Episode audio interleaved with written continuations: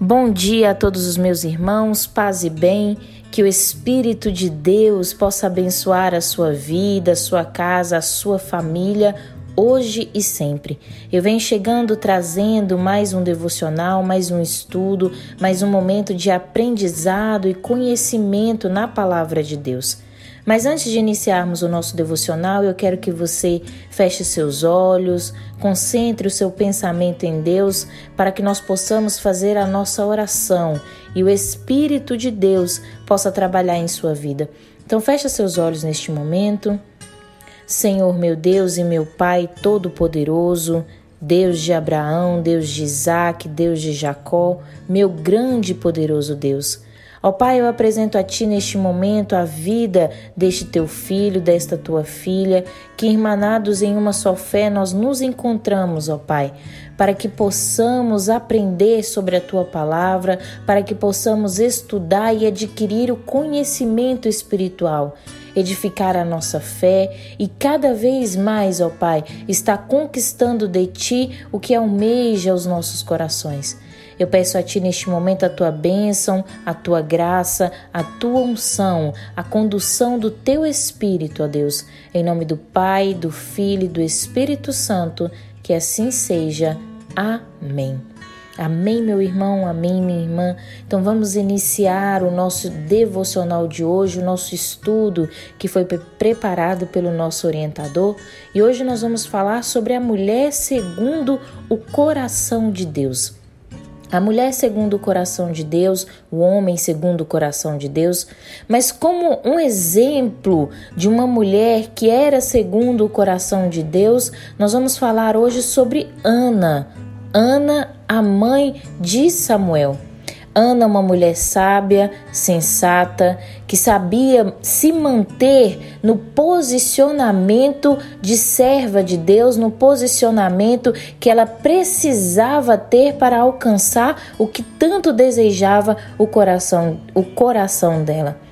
A mulher sábia, ela é sensata, ela sabe o momento de calar, ela sabe o momento de falar e procura somar para a obra de Deus e nunca diminuir é discreta, seu convívio, intimidade e relacionamento com Deus é de uma mulher segundo o coração de Deus.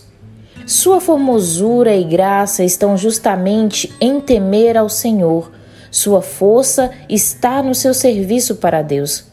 Normalmente é o homem quem mais aparece no altar pregando a palavra de Deus, orando, isso na televisão, jornal, rádio e etc.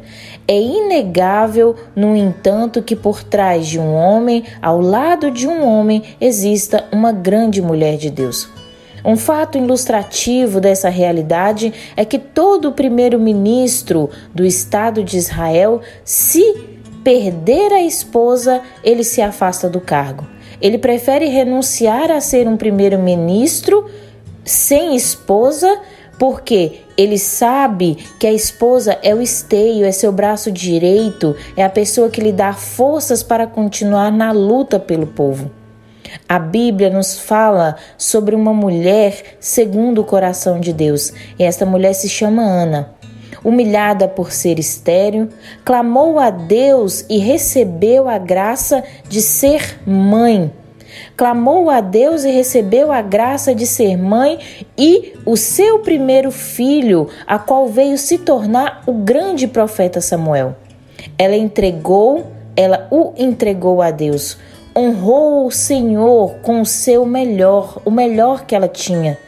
Ana é um exemplo de fé, de mulher de Deus, porque ela confiava nele e sabia que o Senhor lhe daria outros filhos.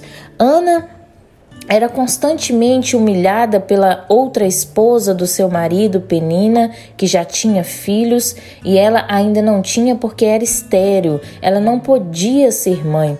E esse era o grande desejo do coração dela. Naqueles tempos era de extrema necessidade e importância que a mulher fosse fértil, tivesse filhos, para dar prosseguimento à linhagem ali das famílias. E Ana não poderia ter filhos, então ela passou por uma situação de humilhação extrema. E Ana, em momento algum, ela desconfiou de que Deus poderia fazer mudar aquela situação dela, mudar aquele quadro que ela estava vivendo. Pelo contrário, ela se mantinha firme e persistente e confiando que Deus lhe daria o filho, o filho tão desejado. E foi isso que aconteceu. Ana, de humilhada, passou a ser uma mulher louvada, tanto que até hoje falamos dela. Talvez esse possa ser o seu problema, talvez você possa estar sendo humilhada ou humilhado por muitos anos. Talvez você venha chorando todos os dias no seu travesseiro porque vê outras mulheres, ver outros homens vivendo com seus filhos, marido, esposa e você está sozinho ou sozinha, abandonado. Talvez você já tenha sido enganada por um homem ou por uma mulher, não sei quantas vezes, e hoje você é aquela pessoa humilhada e solitária. A Ana ainda tinha o consolo do seu marido, mas você talvez não tenha esse consolo. Talvez você não tenha com quem se consolar. Esta lição serve para que você venha entender que, mesmo você estando em situação de humilhação, em uma situação difícil, em um problema em que você não vê solução, Deus pode mudar a situação da sua vida. A Bíblia diz que todos os anos Ana subia à casa do Senhor. Não fazia outra coisa senão chorar. Ela não comia, ela jejuava e chorava diante de Deus. Nós estamos em um jejum, que é o jejum da quaresma, que é um jejum muito forte para alcançar de Deus dádivas em nossas vidas. Então, o momento do jejum é o momento em que você clama a Deus, é que você ora, é que você mantém o seu espiritual ligados em Deus, ligados no altar, para que você venha passar por todas as provas, para que você venha passar por todas as situações difíceis e alcançar a vitória em sua vida. Então, Ana, ela não agia ali na raiva, na emoção, em querer retrucar Penina, em querer duvidar de Deus ou blasfemar. Ana, todos os anos, subia à casa do Senhor, não comia nem bebia, jejuava e chorava diante de Deus. E o seu marido lhe disse: Por que você está chorando, Ana? Por que não come? Por que o seu coração está triste? Não sou eu melhor do que dez filhos para você? Naquela época, a mulher que não tinha filhos era a mais infeliz do mundo, porque o sentido de sua existência era definido pelo dar à luz aos seus filhos. E Ana era estéril. Diz a Bíblia que com arma, arma, arma, amargura de alma, Ana se levantou e orou ao Senhor, chorando abundantemente.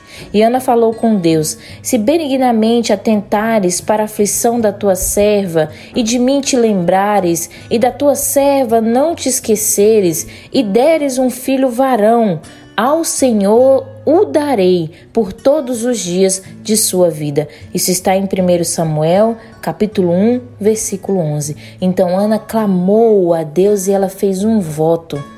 Enquanto estava de jejum, enquanto estava chorando e orando no altar, ela fez a Deus um voto. E ela foi bem específica no voto que ela fez.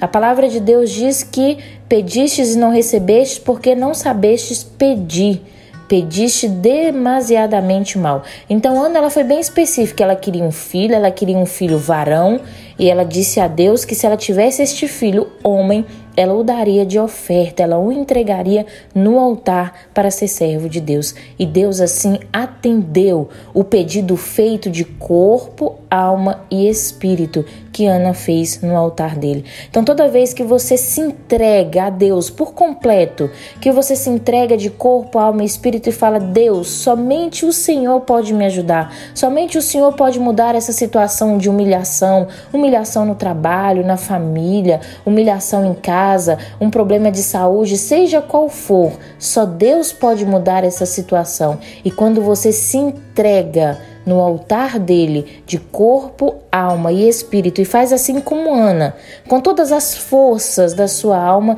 você vai lá, entrega a Deus, faz a Deus os seus votos, cumpre a Deus com seus votos e ele entrega para você o que você tanto almeja, o que você tanto precisa.